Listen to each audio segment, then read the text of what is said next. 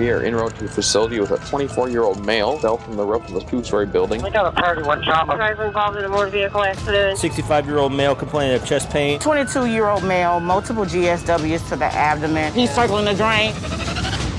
I'm Tonya Mantooth, and welcome to the Into the Unknown podcast. All right, welcome to the Into the Unknown podcast. I'm joined here today with Randy Mantooth, star of Emergency and executive producer of the documentary Into the Unknown. Into the Unknown is our documentary currently in production that highlights what paramedics are facing and dealing with today. I'm Tonya Mantooth. While I'm the CEO of the San Diego International Film Festival, I'm here today as the producer of Into the Unknown. And with me today are my producer partners, Steve Martin, Assistant Fire Chief, LA County, retired, and Dr. Baxter Larmon, Professor of Emergency Medicine of the David Geffen School of Music. Music? Medicine. Yeah. You don't play an instrument. I, do you? I, not, not for a while have I played an instrument. Okay, so, in fact, all I really can't play an instrument. so that's why you you went into medicine. You Yeah. started in music, and you're like, "That's not going to work for me." it was my flip. Yeah, Okay, so School of What about Medicine. the oboe? I thought you played the oboe. No? that's the worst. right up there with the accordion. Okay. Okay, School of Medicine at UCLA, and we've come together in Santa Barbara. We're here for the annual fiesta. We always spend the holidays together, La fiesta! and here's how we're going to work. So, anyway, welcome everybody. Welcome. Uh, thank you for being here. And the uh, tuba is my favorite instrument.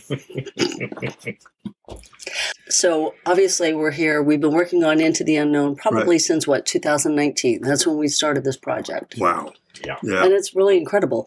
But why was it important for you, Randy, to tell this story? And I know that's a passion for you and Kevin. So talk a little bit about that. Well, you know, for, for for well over twenty years, uh, thirty years almost now, I've always had this this desire and this this goal of making a um, a documentary about paramedics uh, and what they go through. And a lot, a lot of people don't don't know what a paramedic does. They they think they're ambulance drivers or they think they're just EMTs, and they don't really understand what a paramedic is. And my whole goal was, it, ostensibly, was just to be able to tell the public uh, or show the public in some way what the real field paramedic uh, does in the field. I didn't want it to be about emergency. I did not want it to be about me or Kevin. Uh, just wanted to uh, tell the public exactly what it is uh, that that we want to that we not just wanted to survive, we wanted to thrive in our EMS system. Well, and I know we talked about this before, but when emergency started, there were actually very few, only a handful of paramedics actually in the country. Is that there, right? it- there were thirteen. If if I've got if I've got that number correct, and I'd look over at Bax and Steve to find out. But at that time, when we first started in 1971, or or we actually started shooting in 72, but in 71 there were 13 paramedics in all of all of California, and they were all in LA County. Do I have that correct, Steve? Yeah, I, I think I think um, I think there were about six cities in the United States that had paramedics, and and then that and and Los Angeles had a group was the first really in the state of California, but we had uh, Seattle, we had Miami, we had Columbus, Columbus, Ohio, right. and and those uh, Pittsburgh was another one of those early Mm. early areas. But yeah, very few of the country was actually had paramedics in 1972 Yeah. when you started. Yeah, not widely known. In fact, when I when I first uh, was told that I'd be playing LA County firefighter paramedic Johnny Gage, my first question was, "What the hell's a paramedic?" I didn't know what it was and never heard of it before, and uh, but I quickly found out, um, and it has just revolutionized um, emergency medicine as we all know it today. It totally revolutionized it, re- revolutionized it, and uh, to this day, uh, it has now bloomed not just statewide or countrywide, it has bloomed worldwide. Well, let's talk a little bit about how did it actually come about? Like, why why did they think that this was a an issue that needed to be able to unfold, and who brought that to the forefront to even get those handful of cities to take this on? Like, where did it spawn? Well, it really start, started in, in Belfast, Ireland, Right. uh, by a, a doctor by the name of Dr. Frank Pantridge, and he uh, wrote a paper, um, and some of the, and then came to present the paper in the United States. A group of physicians that were really not emergency medicine hadn't really even been developed then. It was really a group of cardiologists and then Gene Nagel, who was an anesthetist in, in Florida, that came and listened to him talk. And he was talking about in Belfast how being able to do advanced life support procedures, some of the procedures that were done in hospitals, could be done in the field. The difference that they did in Belfast is that they had so many physicians that their ambulances were manned by physicians. Um, we didn't have that amount of physicians uh, in the United States. So these physicians were looking at another model that they could be able to use that could be geographically present around the country. And firefighters were what they all came up with was was their plan to be able to start some of the first. And it wasn't only fire departments; there were also ambulance com- companies and private volunteer services around the country as well that were strategically located. So that was the plan that that these group of physicians that were in these major cities. It was in Los Angeles, it was uh, Dr. Criley and Dr. Graff, and then up in Seattle, it was uh, Leonard Cobb, Leonard and, Cobb. and it was Gene Nagel in, Mhm. in uh, down in Florida, and you had Dr. Safar that was in Pittsburgh that all kind of started uh, this this revolution um, that was even before the show Emergency uh, had happened. Ron Stewart. Right, Well, right. and so was it collective? Like they, they said, okay, what cities are going to take this on, or was everybody kind of independent and decided to do it? Yeah, i- again, it wasn't it was widely embraced from the get go. So it was always a um, private industry versus the fire based, like you said, and that's where. By the time it came to the time for Randy talks about in 1971, and LA County um, uh, took that on with our then uh, supervisor, the, um, that that it was it was like a kind of a show and tell. Some departments had medical doctors attached to them, and so they brought it in and said, "This is a thing that we think could work and should work." But not everybody was receptive of that. So, No, it, became very political at that point. yeah, that, and there's a lot of reasons behind the scenes of, of things like that that happen with that because there's monies involved. Obviously, when you're paying, you know, private companies and whether Firebase can do it, you're already paying your firefighters, right? Right. they're already in the station, they're already in the city, like Baxter says. So you have this built-in workforce that is strategically located. Why why would it work for there? Because before then, a lot of these ambulance companies weren't they using the mortuary, uh, you know, setups and, and using the uh, the mortuary vehicles to take people to the hospital, and then they were just basically just dumping off, you know, people at the hospital, no matter, no matter what their condition. And the was. argument that, that was constant, and I mean constant, uh, were coming from doctors who didn't really trust the system that was being developed, nurses who didn't really trust the system. And uh, so that argument, their, their argument was, wait a minute, you're going to have firefighters starting IVs, and and um, and so that was kind of frowned upon. So so there was a bit of a you know a, not a clash but there was differing ideas of who could be a paramedic. Tension right.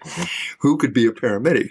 And then once the firefighters got out there they went well wait a minute. These guys are totally trainable are totally trainable and um, um, uh, they're adaptable uh, uh, and they're motivated. That's what they really locked into was the motivation of what makes a paramedic because a lot of people are firefighters they don't want to be paramedics Mhm. but a lot of paramedics they're they're born to be paramedics that's who they are Well, and, l- and let's talk about that. So, how did that transition from it was was it Cinader But robert Cinader Robert Cinader? Was he the one who felt like this was a story to be told? Like, how did that story evolve, and how? Because I know Jack Webb obviously was executive producer, but who thought this story was important? it was you nailed it right on the head tonya it was bob Cinader who went down he was looking jack sent bob Cinader down to the hospital said i Now, want now Bob was bob was the executive producer and creator of the show got it. and and Jack Webb was the owner of the show. And so Jack said he only saw a few more years, if ever, uh, or if that long, uh, for Adam 12. He didn't want to be caught without a show. So he said, I want to do a hospital show. So go down to the hospital and down to Harbor General, which has turned out to be Rampart, and said, see what you can come up with. Well, Bob got into the ER room, and that's where all the action was. And he saw these firefighters coming in with all these victims. And at that time, they were firemen. Uh, but he saw these firemen coming in with, with victims and, and, and patients. And he said, Well, what's that? And they said, It's our new program. It's a paramedic program. And Bob said, That's our show. And that's how they came about. I think what a lot of people don't realize is the evolution of paramedics was almost the same time as the evolution of emergency medicine. In, in, Yeah. in emergency departments were not were not manned by emergency specialists. They were you know people that were primary care physicians. They would have been uh, pediatricians In the ER? in the emergency department. So the the evolution uh, of the early '70s of of paramedics was also the evolution of emergency medicine. So was it at the same time? Yeah. So Yeah. when so when Bob Cinader was going to 911. Harbor General, he was seeing the evolution of emergency departments with emergency specialists. At the same time, he was seeing mm-hmm. who are these people that are firefighters that are coming in that are mm-hmm. paramedics. So he was kind of a visionary. He, he- he was. He, mm-hmm. he was. And, and, And was nobody that a gives big- him credit Was for that a big chance that he took? Oh, yeah, because if it didn't succeed, he's out of there. You know, Well, and if it didn't succeed, do you think that the industry would be what it is today? I don't personally. Mm, there's a- There's a good chance it was the flagship for. It wouldn't look But- like it is today. But the one question that you asked about the firefighters, as the show really uh, exposed everyone to, was it's one thing to have somebody in their home and, and perhaps have a heart attack or have an accident somewhere, but a lot of people have to be rescued at their scene of whatever accident may have happened. So just sending someone out there to pick somebody up. You know, didn't work anymore. That's why it worked out, which is what made the show so popular. That Johnny and Roy could get out there, they could get on the scene of the chemical plant that's on fire and there's trapped up here. And now the fire department can use all their tools, all their equipment, their toys to get to the person. And then the paramedics can get there and administer aid. Because at the beginning, even though there was one thing we didn't talk about, there was pushback from the fo- folks in the fire department. They, a lot of them didn't want anything to do with these paramedics in the fire station. right. They used to call them nurses.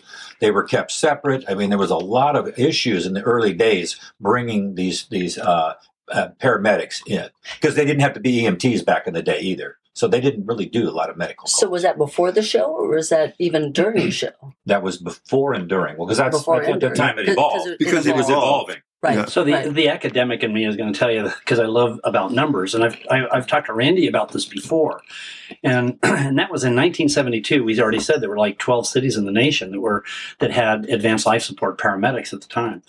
But by the by the run of the show, 1979, Randy is when. but, but yeah, So at about 1979, about 85 percent of the country was covered by Was now paramedics. covered, right. Was now covered by paramedics. So, So, yeah, people know. like like my mentor and Randy, uh, he he actually worked so on the show. talk with me. about that span. I mean, like that short period of time to basically start and evolve an industry. Mhm. Yeah, I, I think that Has tells you the been- power. That tells you the power of emerg- uh, uh, of television. television. And and we have some friends At, that at that time. at that time it was and and it's and it's been shown before. The show um, uh, uh, ER, the show ER changed in in emergency medicine the amount of people that were in medical school that actually wanted to become emergency physicians. Right after the second year, everybody wanted to be a George Clooney or something in and become an emergency physician. Kind of So- like CSI. yeah, exactly. went into The- forensic medicine. The the amount of people that went into uh, EMS because of the television show Emergency, and uh, and went into emergency medicine, um, and we also this doesn't count for all the people that were paramedics that then went on to become physicians. That's a whole evolution of a lot of group of people too. Wow. That, that they go from uh, being an EMT to being a uh, to being a paramedic, that then go on to be an emergency physician.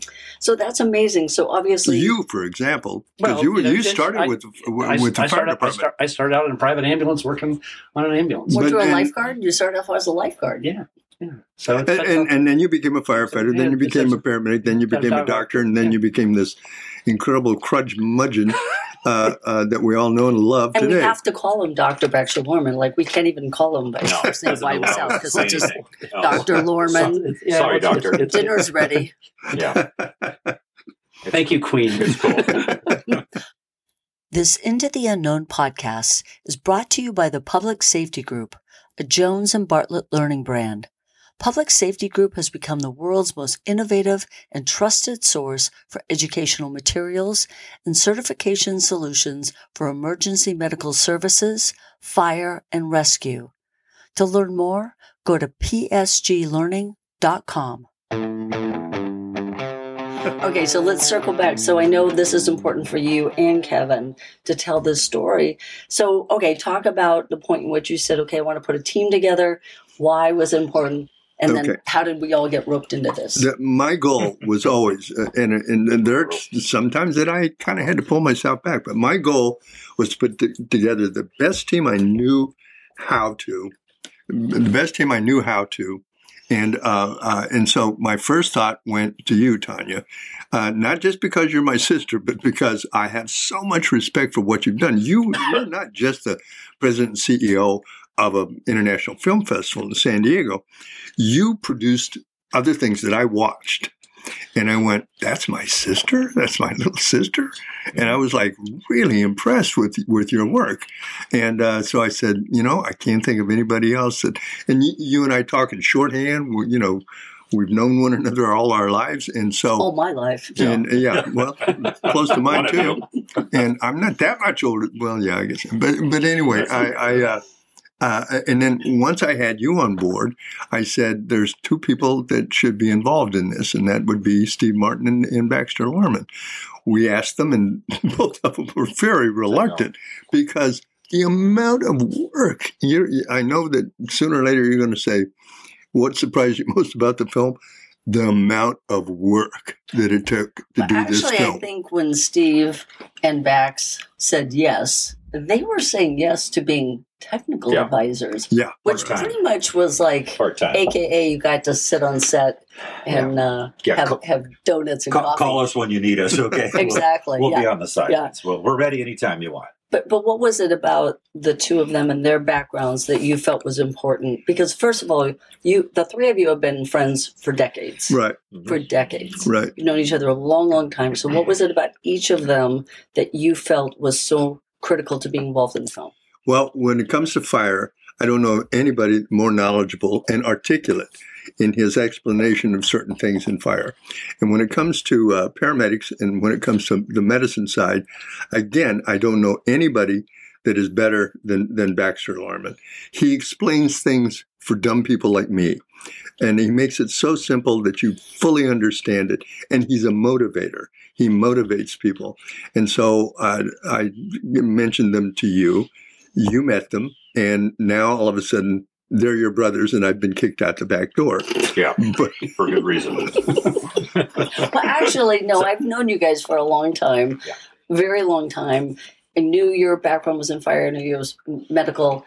But how I really see you guys is you guys make the best craft cocktails. yes. And at the holidays, You have to be good at if, something. if I cook, you guys are the first one to Yeah. clear the dishes Thank you. and yes, And that's how I think of you guys. So then suddenly we became producer partners because you then were not technical advisors. You actually moved Yeah. into being producers. We got elevated you got elevated. Ba- based on time, how much time we spent. It started out, you know, it was one call a month, then it was one call a week, and then it was one call a day, and now it's one call an hour.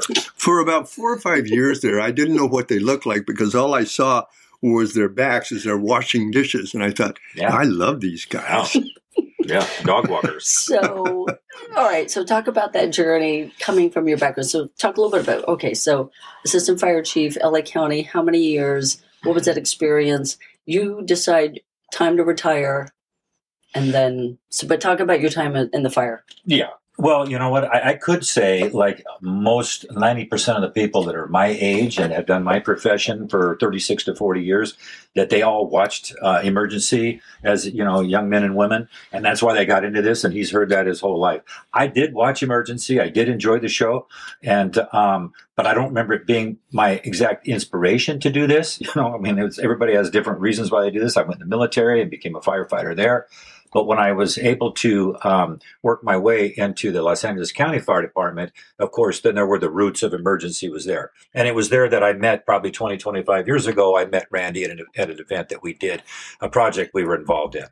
So, um, again, I was a paramedic myself. So I knew, you know, from that side of it. And then I've watched the evolution from my day and age of when I became, you know, in the early 80s of becoming a firefighter on a department that's still through the next 30 years uh, goes through this EMS or the uh, fire-based paramedic programs. So I've watched these, you know, across the country. In fact, years ago, maybe 20 years ago, I used to travel with Randy when we'd go do events in different parts of the country. When he'd speak about fire-based pa- paramedic programs and, and pushing that, and even with our, our union brothers and sisters that Right, were right. that were there to, to to talk about this. So it was like an ongoing. But my career path took me to you know into the assistant fire chief level when I, when I left. And again, so when Randy came to me and I'm ready to retire, I knew I'd have some time on my hands. I was looking for something I really didn't need to work, but it's nice to keep yourself connected. And I thought this would be one way I could give off a little bit of help. Okay. A few hours a week. Just a couple hours a week, he said. He promised me that. and I wouldn't have to wash dishes anymore. You know, and really cocktails were involved, but Yeah, It I was probably should so have much had that more. many margaritas to, when, I, when I did. But then I met Baxter and I thought, come on, man. We got to do this together, right? Yeah. All right. it's- right, it's been- tell been us a- your journey. So, um, I've been uh, in EMS for 54 years and had multiple different hats that I've worn, and been a, a licensed paramedic in the state of California for 48 years. Still a licensed paramedic in the in the state of California. You certify every three years? Every two years. Two Yeah, years? Every two years. Wow. Um, so I've, I've been, I I wanted to maybe be able to do that to, to show that, that, that EMS is really a profession and that we can be able to hold our own. Um, and so it's been a, it's been a great ride. Randy and I met, uh, speaking at some EMS conferences In Utah? together and I'll never forget I uh, I invited him to come to one of my lectures it was on genital injuries and Oh, he's got a history of that. Talk about And a of course- cringeworthy Yeah. lecture that was. so So they dedicated an entire. yeah a lecture whole, just I- to it was that. a whole lecture on on genital injuries and I don't know why I'm with the professional but and I'm definitely not a subject matter expert Can you please elaborate on that? yeah so well, comes- I, I can comes to a up with- certain degree. I was eating a banana at the time, and I looked up at one of his slides, and I Oh, put going and I threw the banana down, and I haven't had a banana since. but um, but but back onto the the good side. That's where Randy and I met. We met at a conference in Utah, and that was a good twenty years ago, and uh, been be been become really good friends uh, ever since that. And then blessed about fifteen years ago that I got to uh, see Steve Martin, who is an absolute uh, phenomenal individual and and and truly a, a- leader. It's hard. I mean, second in command of LA County Fire Department is not an easy It's task not for an somebody. easy task. Is not an easy place to be Ah. able to, to to get to. So Anybody. so I feel I feel blessed. And when Randy asked if if I would be interested in Yeah. being able to to do this, uh, Steve and I both you know said not a problem at all, and then never knew what we were getting ourselves into. Oh, but man. but w- what an educational ride this has Yeah. been. You know, Steve and I are both um, retired, but not since we've started this process. That's Mhm. that's for sure. And and learning a, learning a lot about it. It's been it's been an incredible journey for us Yeah. because we went from um, basically not that we didn't know what we were doing, but truly now knowing and feeling comfortable about what the organization is about. And I think that you know I was brought on primarily because um, I might be able to help us be able to find some of the associations and and some of the board members that we were able to bring Mhm. on that I think that You we're really good. that we're really proud of that we brought we're able to bring into into the unknown. Well, let's talk about that. Yeah. The early days, obviously, we, we we had to face. Okay, how do we build this? How do we do this? You know, how do we raise the money? Mm-hmm. You know, what are the first steps? And that was one of the educations for me when you talked about what are the associations. You know, typically a documentary doesn't bring that in or bring an Mhm. advisory board. That's like the opposite of what you do. Mhm. And yet, you guys really educated me on why that was important. But I do remember you saying, you know, listen, the associations, you know, it's really hard to get them to come on board. And it was actually during COVID And and everybody the was locked down and That we're like okay let's just talk to their board we were able to do Mhm. it via zoom and in about three and a half months how many associations do we have to come on board and endorse us and support us Yeah, I think 19, 18, 19. We have 19 Yeah. associations. And and- quickly. and these are these are associations that are are not small associations. I mean, we have we Everybody. have and and emergency medical services isn't just pre-hospital care. It's really emergency Yeah, medicine talk about as the- well. how wide that So it, it depends on what you see. It's really from from the beginning of 911 to even a citizen taking care of somebody, stopping uh, stopping the bleed or doing citizen CPR is really the beginning, and then it ends when the person leaves the emergency department and may go to surgery, and then is admitted into the hospital or discharged from the hospital. Mhm. That element is really emergency medical services. so it starts when they make the call Mhm. Right. So trauma centers and burn centers and stroke hospitals and, all that are really a part of the system itself. So that's why when I said, you know, when Randy had said early about uh, EMS and paramedics, paramedics and emergency medicine really all start at the same time. Yeah. I mean, we've we haven't had trauma centers, you know, more than about thirty years in this country. I mean, it's it's it's it's been a big evolution for us. If you were if you were born, uh, uh, um, uh, what if you were born before 1970? You lived in a world that didn't really have paramedics. was no 911 and it wasn't a universal way to, to call for help you know that was that was the biggest thing and again that's what happened over time that's what the show exposed and then for us in our careers where we could get to that so those people that you mentioned for those organizations though we you know we reached out to the people that we knew that we'd worked around and been around and had been started in this industry started a lot of major programs in these industries and when we and mentioned on the advisory board. yeah, and then and they took our calls. They were excited. They a lot of them knew Randy. They'd watched him through the years, him and Kevin, and listened to them and understood what they what their mission was. Uh, Baxter was very well connected with these people across the country, and again, from just our time being in this, you know, in this profession, the people we knew, and we didn't have any hesitancy for for the the organizations to come on board. And then we took the people that a a lot of them were in charge of those organizations or worked around them and made those, you know, asked them to be on our advisory board. And it was just amazing how everybody came on board. But like you said, I remember one time we who'd we meet that was uh, in the industry, and they said uh, you guys should make a, uh, a documentary about how you made your documentary because they said they said they go that's your story. He goes I, we've never seen anything like this. You know, okay, you didn't have any money, you went out and got all the organizations, the top people in there to back you. You had a story, but you didn't know where it was going to go. And again, you didn't have any money, okay? And there's a pandemic on, so and, and you know when I, when, when we first started, I said, you know, what, what's the big deal? Uh, Tonya, you just point the cameras and you know, let's see what we got. And Tonya goes, that's Yeah. not the way it goes. yeah. Well, I quickly found out that th- there's a big difference between a documentary and a, uh, a theatrical release on a, say, a written, uh, uh, scripted film. Big difference, and I didn't realize that. I also didn't realize just how much work went into this and how much sacrifices you have to do to make a quality film. You don't just stick a camera and, and, and follow a paramedic around, mainly because we're trying to deal with PTSD, what what a paramedic goes through. Hang on, We have a plane. We, we I have think an, they're We're here at the the airport. Yeah. Everybody, we, we have an airdrop. Okay. Um, uh, your backyard's on there we go. already. anyway, um, what, what was my thought before the Yeah, the things we're We're talking about we're talking about PTSD, but before Oh we yeah, go we're gonna there, touch Okay, okay, go yeah, ahead. but before you go there, you know, let's talk a little bit about you know when we go back to how we brought everybody on and how Okay. everybody was Yeah. supportive, and uh, and then you know we talk about how do we raise money, Yeah. you know, and that's why I think one of the things that was really amazing for me is to see how many people in the industry were willing to step up and support what we were doing, right. and the biggest one being AT and T AT&T, FirstNet. FirstNet. They were unbelievable because they Yeah. totally shared the vision of what we were trying to do. Yeah. We wanted to tell the story of what they're dealing with right now Mhm. and really explore that, really touch on where paramedics came from. But then also we have Masimo, we have Zoll. They stepped Mhm, up, mhm. incredibly supportive, and and really shared our vision. And Right. that is really unusual. Yeah. Well, we knew that there was uh, large corporations out there that that have their connection with first responders, and AT and T FirstNet obviously was one of those. They were they were uh, given the federal uh, government um, mandate to to build out the nine one one system and a five G. So we knew they they're connected out there. And so when we came to them with with Randy's story of what he wanted to do, the vision of what we had, the people that we had supporting us, they said it was an easy thing for them.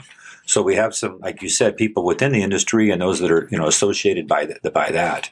And so FirstNet has been huge for us. Yeah, yeah. I mean, and I've been in the film business a long time and raised money for films, and I've never found an organization where really your your missions are aligned Mm. and you're really there to do the right thing and to tell the story in a really authentic, organic way. Yeah. I- I- One thing would be interesting is put it in a question back to you, Tonya, and that is because this is relatively new for Steve and I.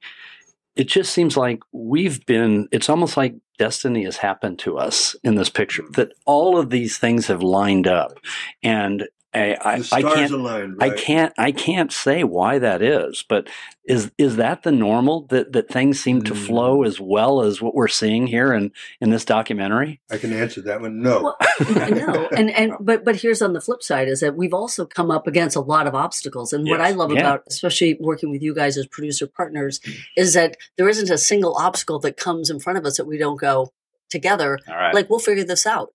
Yeah. Let's go you know, around. we'll we'll, fi- we'll figure this out, and we can and we can do it, and we do, and that's that's what I love. There's like nothing we can't overcome. So yes, Yeah. you're right. A lot of things have really come together, but I think it's because we're really united in terms of what we want to do. I, I wonder if that's the background that Steve and I have in emergency medicine. I mean, Make it not happen. not like Steve has been. Steve's been incident commander on a lot of major major incidents in in his career. Mm-hmm. So and and that means putting a lot of fires, you know, in in a lot of different locations with a lot of different stuff. incident, incident within the incident. But I think it's funny that that we come together and we all seem to be so connected, but yet there is a difference between us. and That's a, that's a good balance because mm-hmm. obviously you're never going to get three, four, five people to ever agree on everything at, Right. at one time.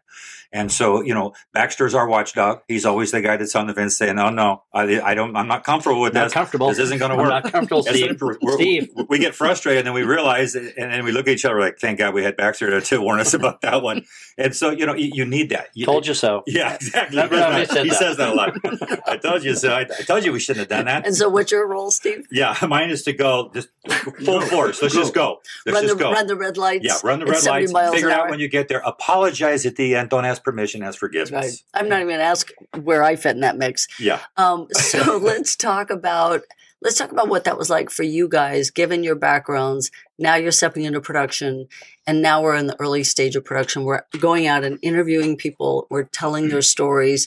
So we had a, an incredible year. I mean, obviously, we were going through the pandemic, so that delayed us from filming, but that gave us the time to really interview people and kind of cast the people we want to highlight. Mhm. We were so fortunate to get incredible stories. Mm. We had to cull it down to only a handful. But what was a story that you heard that stayed with you, whether or not we ended up going with them as a character? What was a story that stayed with you? And I'll let you, who wants to start first on that one? Steve, you want to Uh, go? I'll, I'll go. Um, it is a story I believe that we're, we're going with. Um, it was a, a young lady that uh, became a paramedic because she, as a high school student, was uh, at Columbine High School with her sister when one of their classmates came with a gun, obviously, and, and killed many of their other classmates. And um, to listen to somebody who's who's not just lived through that, but then has a perspective of what that did for her in life and what she decided to do. If I remember correctly, she went off to school. She had a whole different direction she was going but something kept gnawing at her that kept telling her, I never wanted to be in this situation again where I felt helpless, where I could help anybody. And she decided to look around and think, what is it that I could do that could be help? And who were the first people that would have been there to help these people? And it was a paramedic. And she changed her life. And now she's a, um, you know, career uh, paramedic. And so is her sister who was there with her. And I just thought, there's a, there's a lot of reason why people do uh, get into this profession, you know, and, and and again, what the things they find out once they're there. It, it, their- their stories come from all different areas, but that one was one of pure inspiration of what brought her into this. It this. stayed with you. Yeah, Yeah. that was Bax? interesting. Um, probably a, a a gentleman that I had heard about that we went and interviewed. That he was uh, he was a person that was trying to find himself for a while. Um, got out of high school, went to EMT training, um, and after EMT training, he still was trying to figure out what he wanted to do, and and went into the uh, into the Navy and became a medic in the Navy because he had been an EMT, and and and then went to the Middle East and got assigned to a Marine but uh, Special Forces battalion uh, as the uh, as the medical uh, person, the medic for assigned to them, and um, and saw a lot of a lot of stuff and and some stuff that was a little uh, traumatic for him. Both the things that would happen to civilians, things that would happen to casualty uh, of, of of his fellow soldiers, and came home, um, worked for a private ambulance company for a while. Um, knew that he wanted to be a firefighter. Uh, went on and became a, a firefighter, and um, we found his story and we found it really intriguing. We always wanted to have a military story. I mean, Steve and I pushed this really a lot. We We, felt, we felt that that was something that Steve, being in the military, was very strong about it. But I, I, I knew a lot of people that that have gone into EMS because of the military, and so we brought him in. And an incredible story. Mhm. He's a. Um, it's terrible to say he's a man's man. He has this this cowboy look to him that's absolutely amazing. Um, but it, unfortunately, when he came back, he was still broken. But I don't think he really realized that Yeah. he hit, that he was kind of a broken soul, um, and found himself in EMS. Found out uh, that reached out for some help and and got that help. And I, I think you'll find an underlying thread in EMS providers that many of them are attracted to EMS because of some tragedy that they ended up having, you know, in in So- their life at some so- point. So actually, there was trauma that existed before they came in. Yeah. Yes. And and and this individual, uh, we had a, another young lady that was in San Diego that had a near death experience, and then and then got in, involved in EMS uh, uh, uh, as well, and became a paramedic. But there that seems to be a thread that Yeah. happens in, in a lot of these professionals. Yeah. Now, now that- Tonya, that is we did, we did these interviews together. Is there one that stuck stood out for you? You, you know what? The one that stood up for me was the one, uh, and the gentleman was in um, a- kind of in a, in a kind of a not rural, but actually kind of out in the Forest Service, Oh, and and he had a call out into the lake. mm-hmm. And uh, this story stayed with me forever. And that was he went down and he was used to water, you know, rescue. rescues. Mhm. And so he went down and, and they thought it was a suicide. Goes to the bottom. There's the woman. He picks her up. Not an overly large woman. He can't lift her. Mhm. And so he knows he's running out of air. He drops her. He goes back up. He takes another breath. He goes back down. He can't figure out why he can't lift her. Mhm. They finally manage to kind of lift her up, you know, with, you know, they leverage Yeah. things and get her up. And then they hoist her over in the boat. And there's an anchor tied to her Yeah. ankle. Mhm. And it, and when he told that story, I mean, he broke up Oh, yeah. but it was shocking. And that experience, because he said he remembers her face, about the same age as he was, had a young child, and yet she made that decision to take her life Mhm. with such persistence that she tied an anchor to her leg. Yeah. And he said, I couldn't pass that lake. I couldn't turn the shower on. I couldn't be around water for years. Mhm. And that to me was such a revelation. Now, you both have been in this industry and understand the impact of trauma. I didn't completely understand how that worked in that level. And that story Mhm. stayed with me in an incredible way. Yeah, and and you know that's the thing that Baxter and I didn't think of. Um, we were new to this profession, so we we needed to learn your language. We needed to learn a whole new thing in producing, which is good. It's good for me at this age to learn new things. But what I didn't think about until we did some filming was that the people that are filming with us, you know, our camera operators and that, what I'm seeing is normal stuff that I've seen for 40 years, and they're seeing some of this for the first time, Mm-hmm. and some of this trauma hits them, and then all of a sudden we looked over at them and we thought, oh gosh. I think we just traumatized our camera crew. And so now now we turn into the peer counselors and, and having Yeah. to talk to them. And the same type same thing I did on my job, I'm not doing for, you know, the camera folks. And Baxter's calling them and, and we're checking on them and we're thinking, boy, the, when you cross professions with something like this, a mm-hmm. documentary about Right. something, That's You so just- real. yeah, you just don't I never never saw that coming. I didn't see it coming That the either. people would see what I would see, I would just imagine they'd see it through my eyes and react the same. But, But the, Right. you know, the flip side of that is is the up, which is we have you know a, a gentleman that was on our film crew who Oh, got yeah. excited about Great what it is that we're that we're really interested in being able to do, Mhm. and what is he now? But you know, he's in an EMT He's program to to Yeah. learn to be Yeah. an EMT with an ultimate goal that he wants to be a paramedic now. All inspired by What our is- working film with us. working with us. The- so the you know what? So at, so as the producer, you know, I just have to say, you know what? What the heck were you thinking? We lost an incredible assistant cameraman. Wow, he's he in was paramedic good. school. And he was And- good. Damn, great job, Yeah, Bax. yeah. Wow, wow. Yeah. You you just lost producer Thanks points for for that that. one. All right, I want to circle back to Randy to share if if there's a story that stayed with you during the interviews. Uh, uh, well, this this is from two personal friends of mine that I've known for about 15 years, maybe a little bit more. And unfortunately, it didn't work out where we could go there and, and, Oh. and film them. Mhm. And that's uh, well, I'm not going to, No. to. But nonetheless, two great guys. They were they were partners forever. They're about as close. They're about as close as two human beings. Yeah, I mean, they were they were partners for 20 years, maybe maybe even longer. But the humor of the two, but the minute the call comes in, the minute that call came in, uh, comes in, they're absolutely professional, 100%. They just, they, and two more qualified people to be paramedics. And, and to be paramedics on the streets of New York is tough. Yeah. Uh, very tough for that. And uh, so those two guys, major disappointment with, that we weren't able to capture them. Yeah. Uh, but you They- know, they've who seen knows? everything. One day we may do a sequel to this, Yeah. and if we do, they're Yeah. going to be the top of the list. Yeah, yeah, that's kind of what we hope.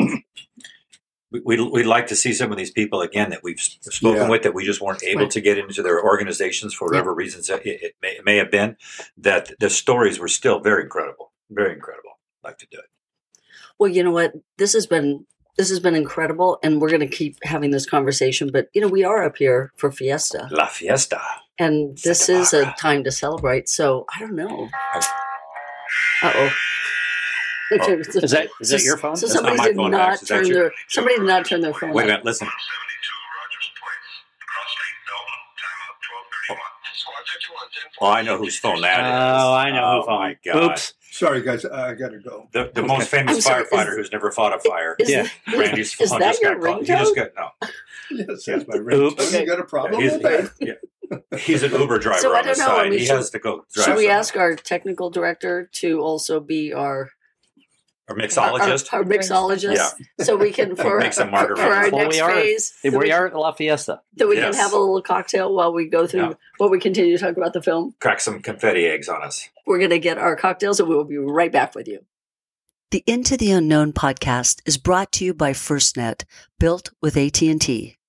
FirstNet is the only network built with and for first responders, including paramedics and EMTs.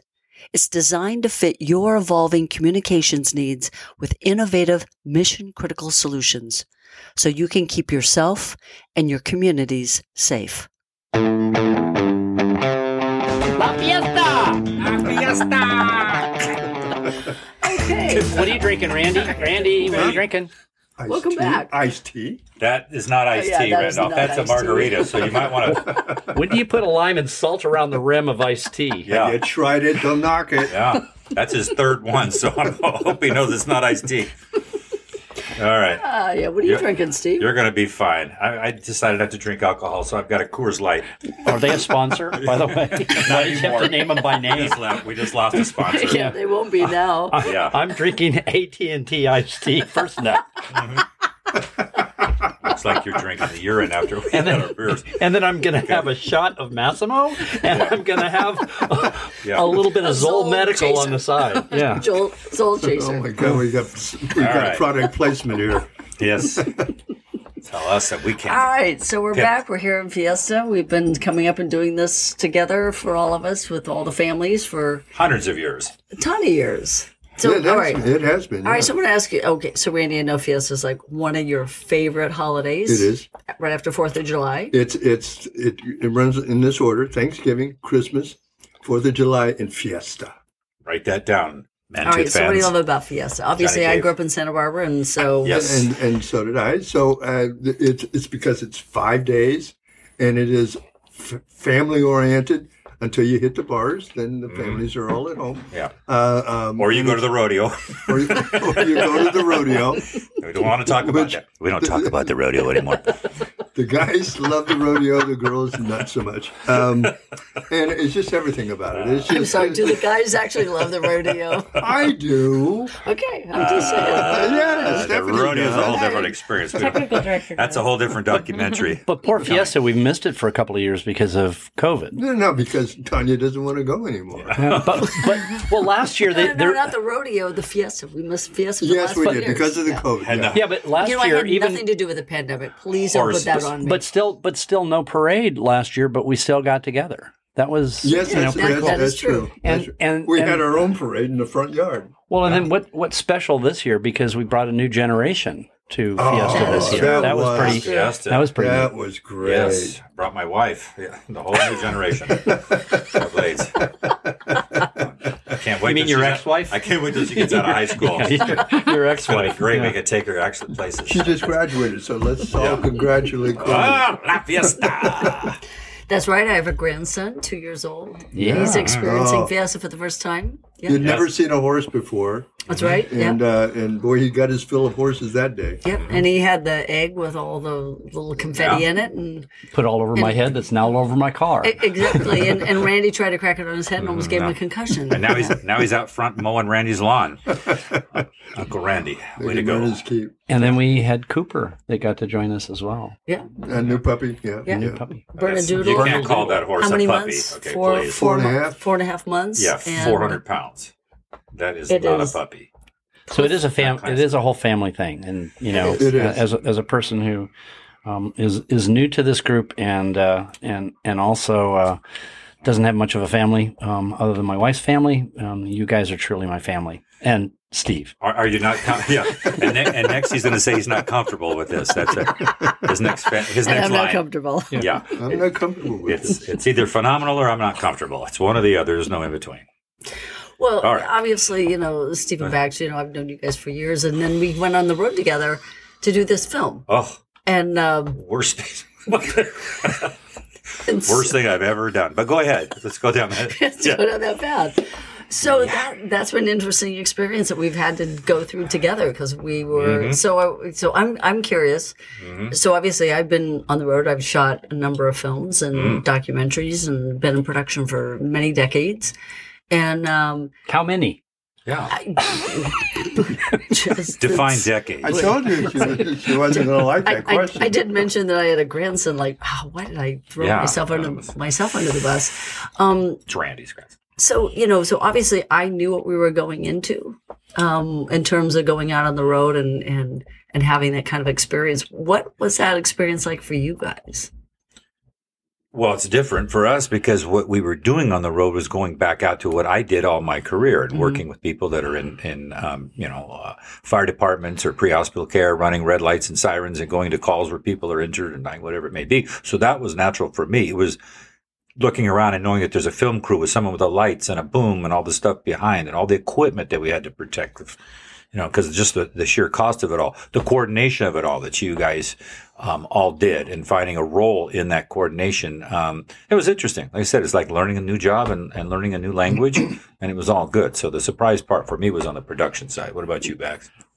Well, yeah, uh, it's weird to have a whole group of new brothers and sisters that you go out on this because it's not a small, you know, th- this is not a small production. I was pretty amazed at the size of the, of our crew that we would go out with.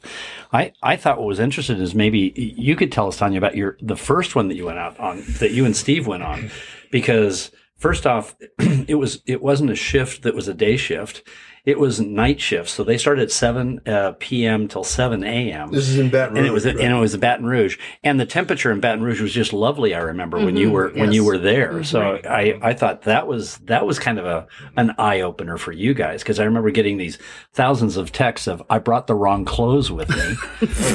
yeah i pretty much put Yeah. all my clothes on that was in Yeah. my suitcase Yeah. in order to try to because you're right i didn't Layers. you know once i realized that we were going to be doing night shoots it's like that's brutal when you have a 4 p.m call. You're going to finish at 4 a.m in the morning. That's that that's tough. But you know i just want to circle back when you talk about what the difference of going on the road with production people. So i've been on the road with production. I've been in production a long time. You know you you do you create a bit of a family. You're very connected. You're kind of in the trenches together. Absolutely. But i do have to say that this has been a very unusual experience. Hmm. because there is a sense of family and there is a sense of kind of belonging Hmm. and and being part of something greater than themselves. And i've seen that in this crew and i have never seen that in all the years that i've produced. And i have to say that has to do with the three of you.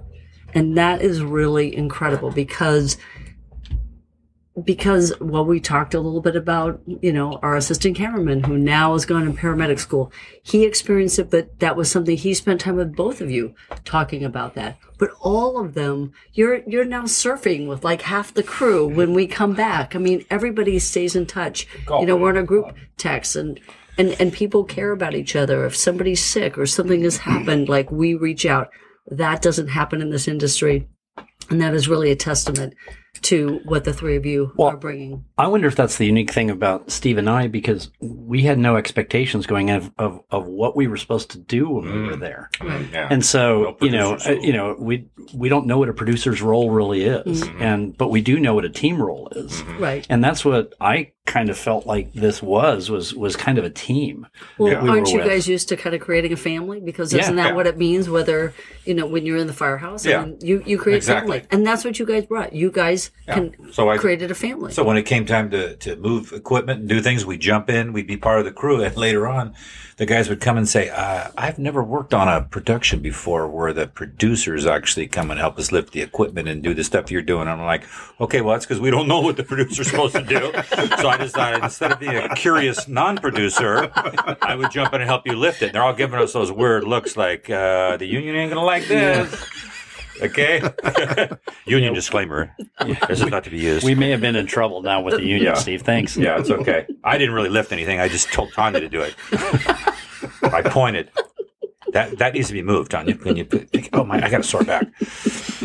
yeah, but you that know, might it have is that may have been the reason why that, that we all you know seemed to bond a little bit, Yeah. and Mm-hmm. and still today, you know, it's it's funny that we all still talk to each other, and and our It's director, actually, you know, it's actually pretty incredible that we, we talk to each other all the time, and Yeah. then we still go away on holidays together. So Right. Yeah, yeah, but yeah, but talking to these, you know, the producers and the, the you know the the young kids on the crew and the people that we've, you know, got to know. You still text them. They're asking you, "Hey, how's this? How's that? What's going on in your life? I'll meet you over here for call." I mean, it's, and we didn't know what we didn't know. right. So for us, this is just standard. Well, and and so this is what it was like for me to step into your world because obviously, you know, you were there in the production world, like, okay, how does this all work? And I was doing the same thing. It's like, how does this work in EMS? And I got a rude awakening. Oh yeah. Well, Tonya in the firehouse, that was an interesting one. She kept saying when she kept asking the guys, "How long have you been on the force?" I thought I had to pull her to the side and say, uh, "Hey, listen, Angie Dickinson, uh, this is this isn't policewoman. Force is for law enforcement. Okay, you've been on the department." But she caught on after or six, right? Well, you know, I'm traveling with all men. I'm in firehouses with all men. Trying to pick up the lingo. you know, Yeah. and and I'm and Are after, you bragging now? No, no, I'm not. Because at the at the end of many many weeks, I'm like, I need to change my meditation. That I need more men in my life. Yeah. Like I'm going to change that because whoo, Yeah. that's a that's Well, a lot that's of a lot of men. testosterone. That's well, we a lot were of at, at one point we had twelve on our crew, and we were in a large firehouse, which was ten. Okay, that's a lot of men. That's a lot of men. well, and I Tonya, thought- you I could thought hold was- you could hold your own. You Yeah. had two brothers. Randy being a brother is like Because- I, I was pretty much worn out. I Because was like, Steve I and I was were new, though. Testosterone overload.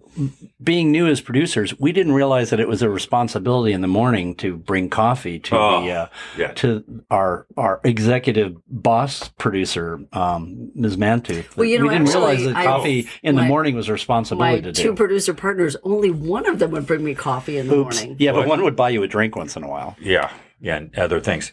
Well, the one that I didn't know was is that we were supposed to go get snacks for the crew, and I thought, hey, I've been from the firehouse. The chief does not bring snacks to the kids at the firehouse. Okay, that it's supposed to be the other way around. And then they had these expectations of exactly what snacks, and I was like, what in the heck are we doing here? And then I realized that I was the only guy that was out of step. That This is our job. We buy I'm snacks. like, I, I'm like, Steve, you can't just like buy them pizza. You have to ask them what they want. He's yeah, like, I thought, yeah, no, no, that's not that- gonna you know what it is? They'll That's eat, gonna happen. they'll They'll eat what we I bring them. And I'm like, And they're like, oh, no, no, that's going to be a union issue. That's going to be. I'm like, where the hell did the union come from? Well, just- and one of the roles that a producer is supposed to have as well is, is is kind of the safety officer and making sure that everything is all good. And Oh, we got that. and that one and and the one that I went on with Tonya was in a in a community that was it was kind of a little rough area that we went to, and our our, our crew was out filming and I was staying in the vehicle watching, you know, this equipment because we have this was one of our chase vehicles that had all these cameras that were on the outside that you know, hundred thousand dollars worth of Well, you know gear that was there, plus the inside stuff, and then the camera that the guys had was uh, well over a hundred thousand dollars as well. And I remember looking up, and this gentleman and his friend are walking right towards me, and I'm seeing them, and then all of a sudden they split apart from each other, and then one reaches behind himself and he's got a golf club, the other guy's got a bat, and I go. What are these? I wonder what game that's going to be that they're going to go and play. Tonya, Tonya, please, Tonya, level one, level one, Tonya. So, so there is no radio, by the way. Yeah. Um, so I, I go ahead and I climb back in the vehicle. I lock the doors. I roll everything up, and I'm sitting there going, "Okay, how is this going to work?" And so, so finally they come up to the car itself, and I'm, I'm like looking at them, and they're split on both sides of the car that they could bash in at any second. So they go, "What are you doing here?" So I roll the window down slightly. I go, "We're shooting a documentary." And he says, "Oh yeah, what kind of documentary?" And I don't know where this came from, but I said, "It's a law enforcement documentary." and the in the vehicle we had was a black, you know, suburban that looked like you know an FBI vehicle or something like that. And the guy went, "Oh, oh, oh, really?" And I said, and I said, Uh, yeah, and we're in our police vehicle that we use, and we just put some camera gear on it. Little do these guys know that the guys are behind me down in a ravine with about a two hundred thousand dollar piece of equipment that you know was also available, and the two guys in just left because they were afraid that I was going to radio something in, which I had no radio to call in. cell phone, cell phone. yeah. Come in. Security, security. So then they walk away. I, I, I run down to the ravine. I'm going, get up here. They're going, why? We don't have the shot yet. I said, yes, you do. Come on. So I get back in the vehicle and Baxter's yeah, been stung by a bee. I think we got to go. it was. He's it not was- feeling comfortable. That wasn't. Shocker. Yeah, feeling a little uncomfortable, Steve. that was a, no, I'm just a little uncomfortable here. So that was a that you know, was, that was a, the mayor, right? And one of his, his aides that Yeah. you just shoot away. Little did I know that there was a golf course right next Yeah. door. but, but And a batting cage. it, it- but we did have some good looks by the guys when they when they uh, when they left in their car around us. But that was yeah. So we we almost died on a shoot. Well, well, Yeah. okay. Well, all right. Well, I don't think I have insurance for that, but um, s- but one of the things that I saw with the very first night we were out, and then we were shooting at night, and next thing I know, I'm in a vehicle, Mm. and we are racing through Mm. a city, Mm. A rough area. rough area in the rain, At nighttime in the rain? nighttime in the rain, What could go wrong here? and I went, okay, this is this is not what I expected. You know, this was a really This is exactly what I expected. Exactly. I mean, see, I stepped into your world. Yeah. And and and when I started to when we started to actually experience the calls and and people who and, and again this was this was a tough area and and we we we faced some tough calls Mhm. and and people who didn't make it to the hospital and while that was Right. totally your world and so Yeah. did not i wouldn't say didn't phase you but it was not unexpected and it was unexpected for me and Yeah. that that was a that was a rude awakening that we are making a film that is going to be incredibly important Mhm. because Mhm. you know The people impact. who you know regular civilians don't really understand what you Well- know what is what is what everyone is experiencing and what they're facing Mhm. Mhm. and you know and, and let's talk let's talk a little bit about that you know let's talk about you know obviously we knew what we wanted to talk about in terms of the early discussions of you know whether it's workplace violence you know it's reduction in forces all of that the pandemic Mhm. and then we knew we wanted to touch on wellness and mental health and all that but what's the th- topic what's a thread that has come up over and over in this process of what we've been filming? Well, it's it's been very obvious since the first person we we even talked to on on just Zoom interviews before we went out to meet him was the impact that the job has on them personally and on their family and on everything around them.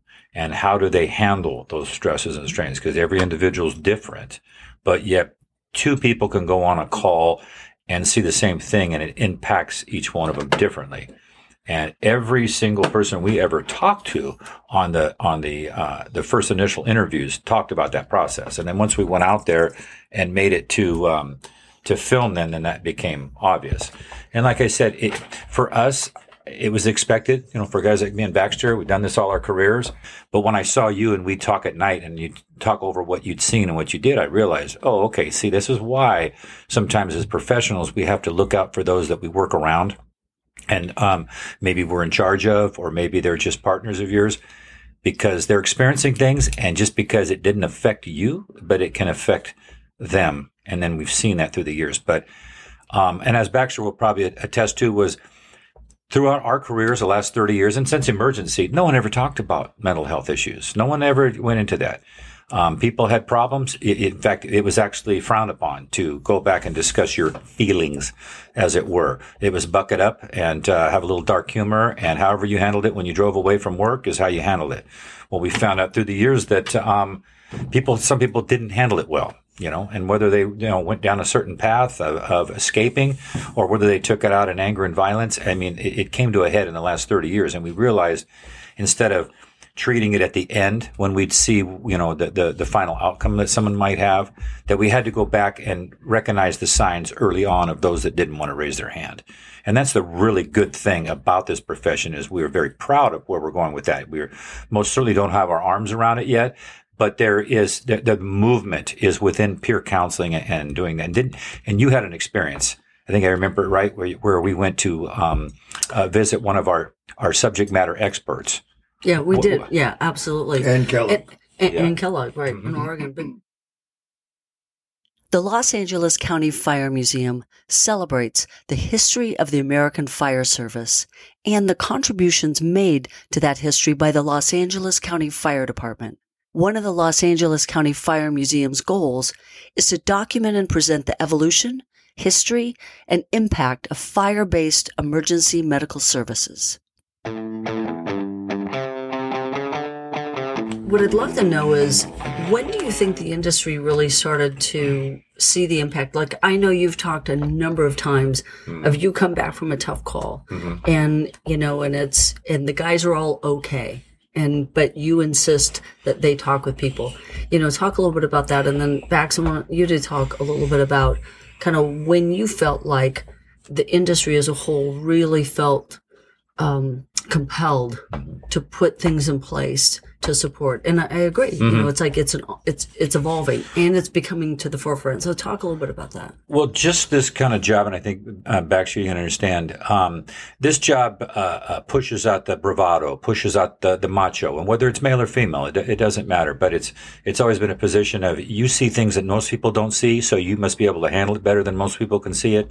And so people have done these, have, have like I said, compartmentalized these things, and it was just frowned upon to talk about. In fact, if, if you you know if you brought something up, so what we learned early on is if you walk into the room after a, a, very traumatic call and ask everybody if they're okay, everybody says they're okay. No one's going to stick their hand up and say they're not okay. What we started learning was Male or that- female. uh, yeah, it didn't matter who it was. Age on the job didn't matter. Young guys look to the old folks and they say, "Okay, he's okay. I must be okay." And so th- that that didn't help, you know. But we realized then that there was still issues. So the way we started learning was just to talk to each other and start recognizing things in each other. And the smart thing that I learned once I was in a position to to uh, to be in charge and- and make it my call was just to pull the trigger on something make it happen. And the first time I ever did that, I can still remember I was working in one of the toughest places in LA County and I had the toughest uh, folks around me. And I asked everybody if they're okay and they were all just fine. And um, I just decided on my own. I got a little worried. I thought "Ah, this is a very, very traumatic call. That I know that's the type that you know people that that the folks on the job will have universally told us that anything involving infants and children, you know, always hits them the hardest. So I decided to pull the trigger on peer counseling, and I was shocked at what happened in that room once the professionals and even our peer counselors came in and started talking to people. And once the tears started flowing, I realized, oh my goodness. So I went out and then put together a program for young, uh, you know, uh, people in my position as young chiefs. It says qu- quit asking for, you know, for permission or asking if anything's wrong. Just do it, and then it things will happen. And if you can help them that way. But Baxter, you've you've seen this whole peer counseling and and stuff develop like the last what, 20, 25 years, right? Yeah, it's funny. I I think that we we didn't learn all our lessons. You know, I mean, when we had these group of people that came back after World War II, and then we had Korea, and then we had Vietnam that were pretty disturbed about some of the things that they had seen. You know, oh, we didn't realize the fact that the same thing was happening in EMS. It, it's just that it was happening on a daily basis. And they would run one call, then they'd run another call, then they'd run another call, and not realize the fact that these things all ca- catch up to each other. So it's a cumulative. Yeah, and in fact, it was it was funny. One of our, if you remember, one of our stories, it, it- it was wonderful that that um, she had said that she went to uh, to a counselor to to get some counseling support, and she said that she traumatized the counselor when she left, and she felt really more The counselor was crying, was Yeah. sobbing at the end of the session. yeah that that that that's that that kind of tells you a little bit about what what we end up seeing and and and some of these things we we take home with us um, and we have some of the highest alcohol problems. We definitely have uh, some problems with with abuse problems of of uh, of of neighbors and spousal and uh, and and substance and every other type of abuse that can happen. And I, I think over the last 20 years has that really been recognized? You know i, I, I think that suicide in, in ems uh, and in fire service and in law enforcement of first responders is is outrageously high. And i think that it, it's now being recognized that it's a problem.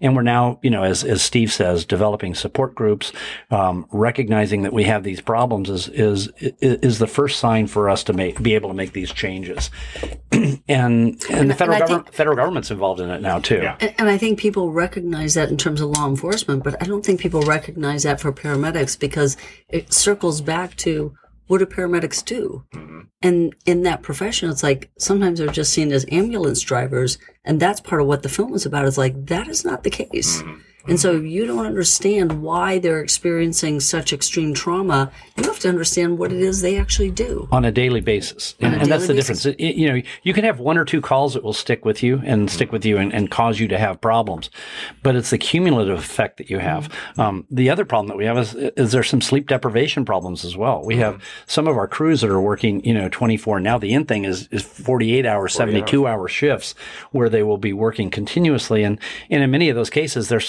sleep, sleep deprivation problems and that causes stress. You know, there's, it's not the easiest place to eat sometimes, uh, as well when you're on calls. So they're, they're sometimes not eating the best and the nutrition that they have and the fluid intake that they have. And all of that causes, uh, problems for them as well. Yeah, and and you know one of the the other things when we talked earlier in the podcast about this this family or where does it start? It starts with uh, you know with the person that calls nine one one, but dispatchers.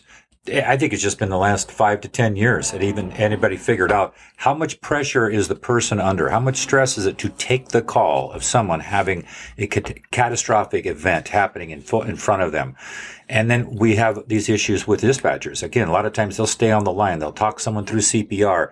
They've heard, they hear shots in the background. They're talking to somebody that they learned later didn't make it. I mean, they have a lot of, you don't have to be at the scene and see blood to be stressed in this industry.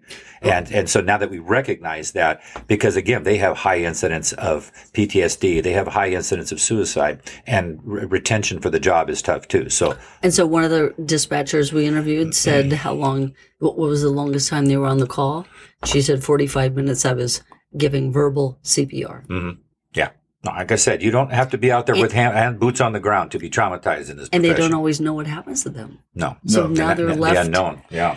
Yeah, but what a lot of people don't realize is either to the EMS people, um, um, they they get somebody, they take them to the hospital, and lots of times, I say more times than not, they have no idea what the follow up is of, of that patient. So you don't get a closure. Well, No, you don't get pa- closure. Patient And- privacy laws have, yeah, have changed what we used to be able to Yeah. find out if, if what we did worked, didn't work, or what we could do better. And you don't we, know. We'd, we'd have tape review of, of the patients that we did and saw and what we did, and it was a learning experience. That all really got cut out with patient privacy, and so that's actually kind of set us back a little bit on on some of these closures, like you said. If I could, From a personal Yeah. standpoint. Yeah. if I could mention the very first ride along I ever went on uh, was with well, we're not giving out names here, but the very first rescue I ever went out on, uh, I didn't know what to expect. I'm just a young actor. I had minimal training as a paramedic, minimal training as a firefighter. But here I am, red light and siren with my helmet on, sandwiched between two incredible paramedics. And I'm like, yeah, this is this is great. This is great. We roll up. First thing I see is this 11, 12 year old little boy who had been knocked off his bike and run over by the two back wheels of one of those moving trucks, those big white boxy things, ran over his torso, his his his uh, abdomen and, and his hips, his his pelvis, and uh, uh, uh, first off, that, that that just struck me dumb because I had never seen anything like that before, and I and I knew intellectually what this was like to go to this to, to, to see something like this but emotionally caught me totally off guard. And i remember distinctly the captain and all these firefighters were kind of bent over the little kid. Kid was scared to death. He was kind of gasping for air. And uh, and he said uh, he kept looking up to the firefighters and he said uh, to, to whoever he was talking to, because I was kind of looking over everybody else's shoulders, and he said, uh, little boy said, Am I going to die? And uh, the cap said, uh, No, buddy, you're not going to die. Not on my watch, no.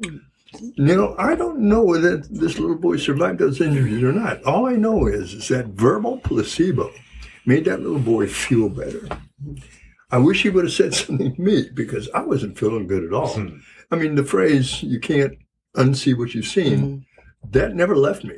Right. And I came home that night and I went, I'm never going to go on another one of these rides again. Hmm. And then I was talked down by, you know, the two two paramedics that uh, that I was with, and and they explained, you know, to me what what was really happening. But that was my very first ride along. Now, mind you, I didn't. I don't think all my other ride alongs had anything quite that serious, but that affected me. I'm telling this story 50 years later.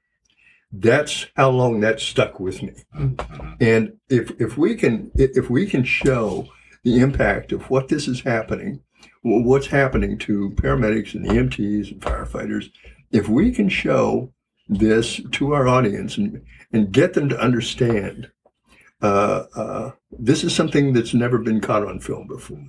Because we're not doing a ride along. I mean, you know, we'll see them in action.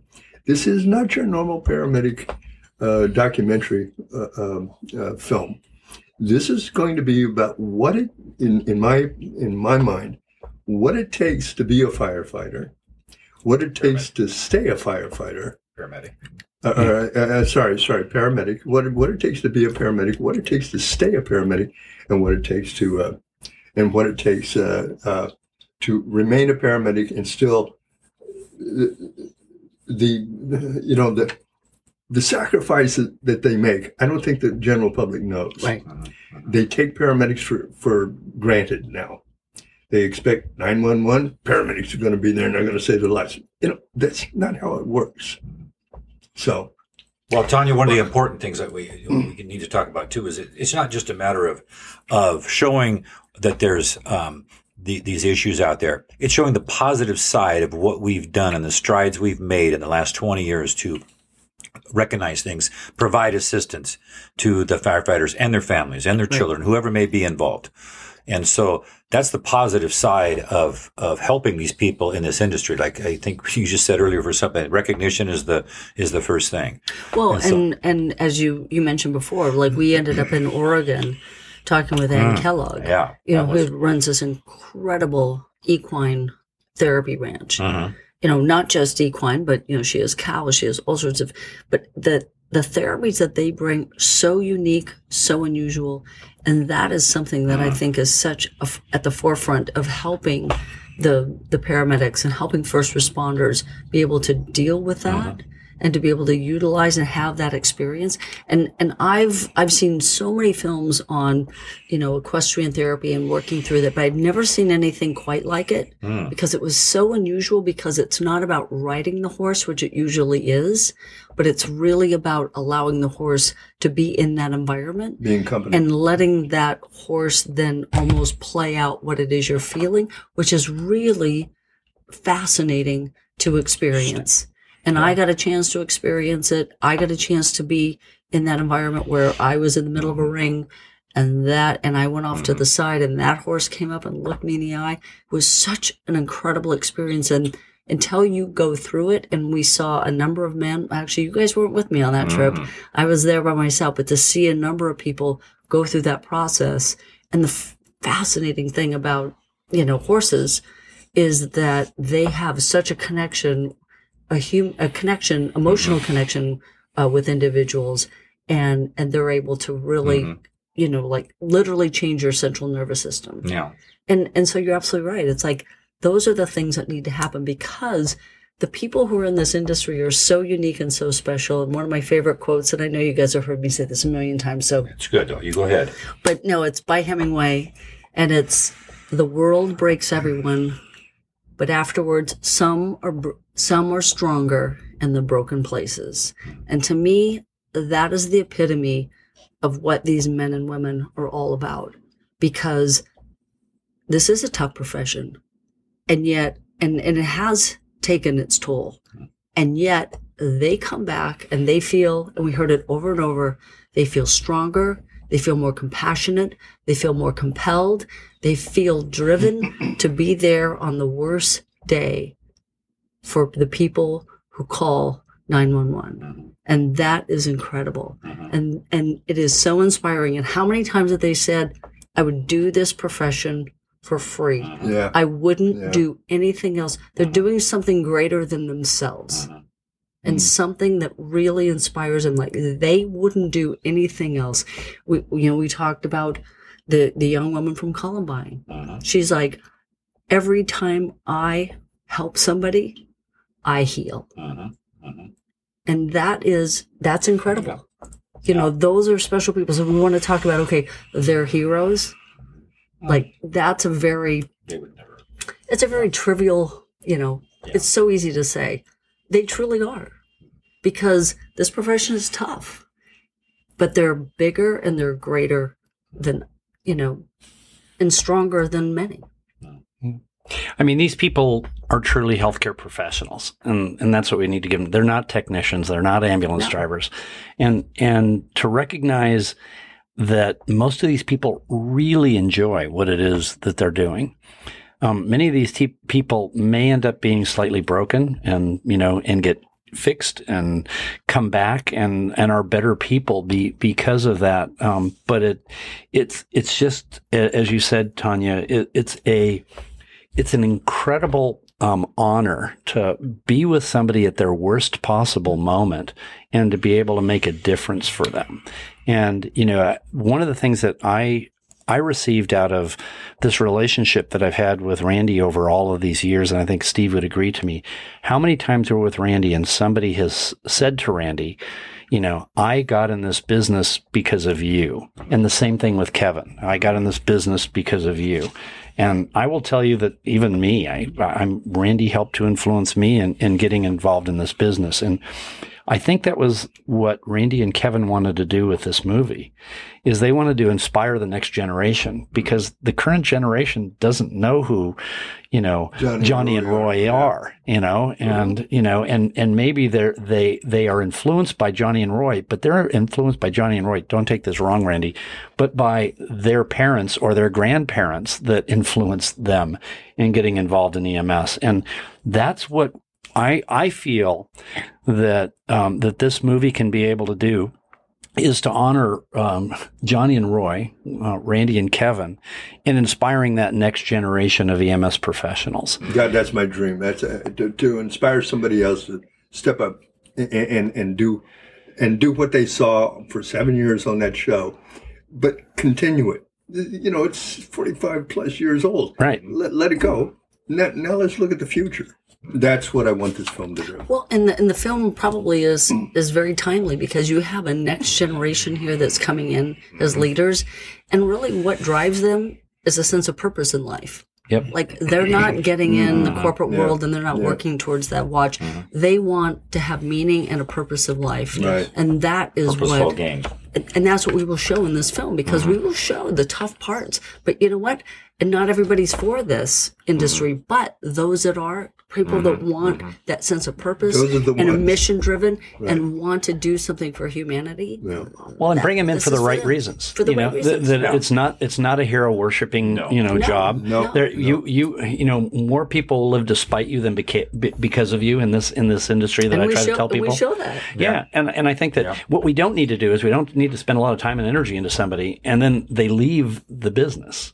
Right. You know, because it's not what they expected it to be able to be. Hmm. Exactly. Exactly. And that's and that's the other thing that this film is going to be able to do, and and to inspire other. There, you know, it's amazing how many people in that emergency medical services world, nurses and physicians, that really also don't have any idea what EMS does. Mm-hmm. And I think that that's the other thing that we have as a goal in this mm-hmm. is to be able to let Sure. not only the lay people, not to inspire a new workforce, but to let people understand that are outside of our world what it is that it's really like. Mm-hmm. Yeah. Mm-hmm. And I mean, I'm sure like the, the nurses can can relate to this because again, you have a lot more losses than you do wins, mm-hmm. but the wins mean so much more. It's how do you compartmentalize and keep those losses from piling up and, as we say, tipping you over or burning you out was a, a term used forever. But if you can balance that in your life and take those wins and go positive off those wins and, and, and take those out there and understand the ripple effect you can have in people's lives based upon a save here and there. We've, how many have we interviewed where we talked about the, that one win they had? And they give some sad stories, but they give some incredible stories. And that's what drives them. Yeah, the, of what, what what brings them back, how it felt to go back. Like um, Randy, we've talked about the gentleman that you that you had in in New York, and they do the, uh, annually they do a, a uh, dinner Mm. where they bring back the people that they've saved through the year. Th- This is the most meaningful thing that anybody in this job can do is to have someone come into your work area and say, I, I don't know if you remember me, but you know, five years ago I was the little guy at the bottom of the pool you pulled off. You might remember that. I, I've seen those stories. I mean, that one there is the ones that really inspires people to keep going, to understand, like you said, it has nothing to do with about being a, being a hero. You have a job to do, you're trained, you have tools to do, and you have responsibility. But if you can take those losses and understand and learn from them, don't let them eat you up, but take those wins to inspire you. That's where I think we get that next generation to come in because they're looking for something like that. There's so many people out there with compassion that want to find a job to do. We've learned, you probably met more than I have, actually, that have left whole different careers, like we just saw, Oh, to jump into Jacob, this for Jake. our crew guy. Yeah. You know, the guy's been on major motion pictures. Like he Yeah. has been. We were so fortunate to have him. And he's like, He went to after film seeing school. this, I went Yeah. to film schools. Yeah. You know, been on Just- a, you know huge films.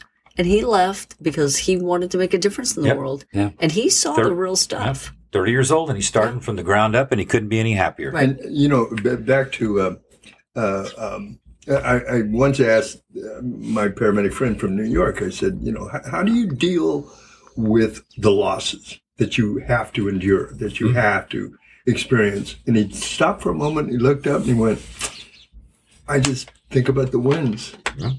About mm-hmm. saving somebody's life that probably wouldn't be alive if him, if he weren't there. So he doesn't dwell on, on the others. Now, Yeah. not everybody can do that. That's that's Right. Like a professional athlete, your team's going to lose probably more than it wins, but you're going to remember the wins. Yeah, you you, gotta you, can take something away from the losses. You can't let them, you know.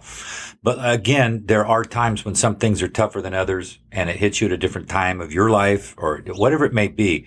The best thing we're doing now is we're recognizing how to reach out to these people and help them along the way. Because with no help, it, it, we were doing a disservice to all the to all of our employees and, and all of our partners and all of our friends. And so I, I'm excited about this time of our career because of how we are working towards helping those people so that they can continue in this job and have those wins and take those back and inspire the next generation. So And we've heard that in every single city is that that Yeah. is number one priority for them is for them to mm-hmm. keep everybody healthy and keep and keep all of those issues and their experiences and Yeah. really and, keep the workforce from yeah, Absolutely. from, from So- leaving and inspire more. Well, you know what? First of all, I have to say, you know, it's always we could just talk forever. And I have to say, as you said, you feel blessed. I feel blessed to be part of this team, to be mm-hmm. doing this, you know, to be brought in, to have this experience and to be able to share this. And, And if I'm I could just add this, uh, my whole goal in the very beginning, and it's not been an easy goal for me, was to put together the best team I knew how and then get the hell out of the way. And you guys have just picked it up. And they weren't available, so Baxter, Yeah. we, we filled in. Steve and I jumped in and, And you so guys- sorry those people had Take real guys. jobs. And you guys have more than made it a reality. Yeah. yeah. You're making me look good. Yeah. Making me and Kevin look good. Remember next time, don't answer any calls. Anything from our man to Randy Mantooth. Randy's Who? calling. That's right. Never heard of him. You know, there Block is call. there is a block on Yeah. your calls. Yeah. yeah. Yeah, I want to thank you. No. All right. Well, No, we're going to stay tuned. We're excited. You know, we're going to share our next podcast. But next time we're going to bring Kevin back. So Kevin Tighe's going to come back.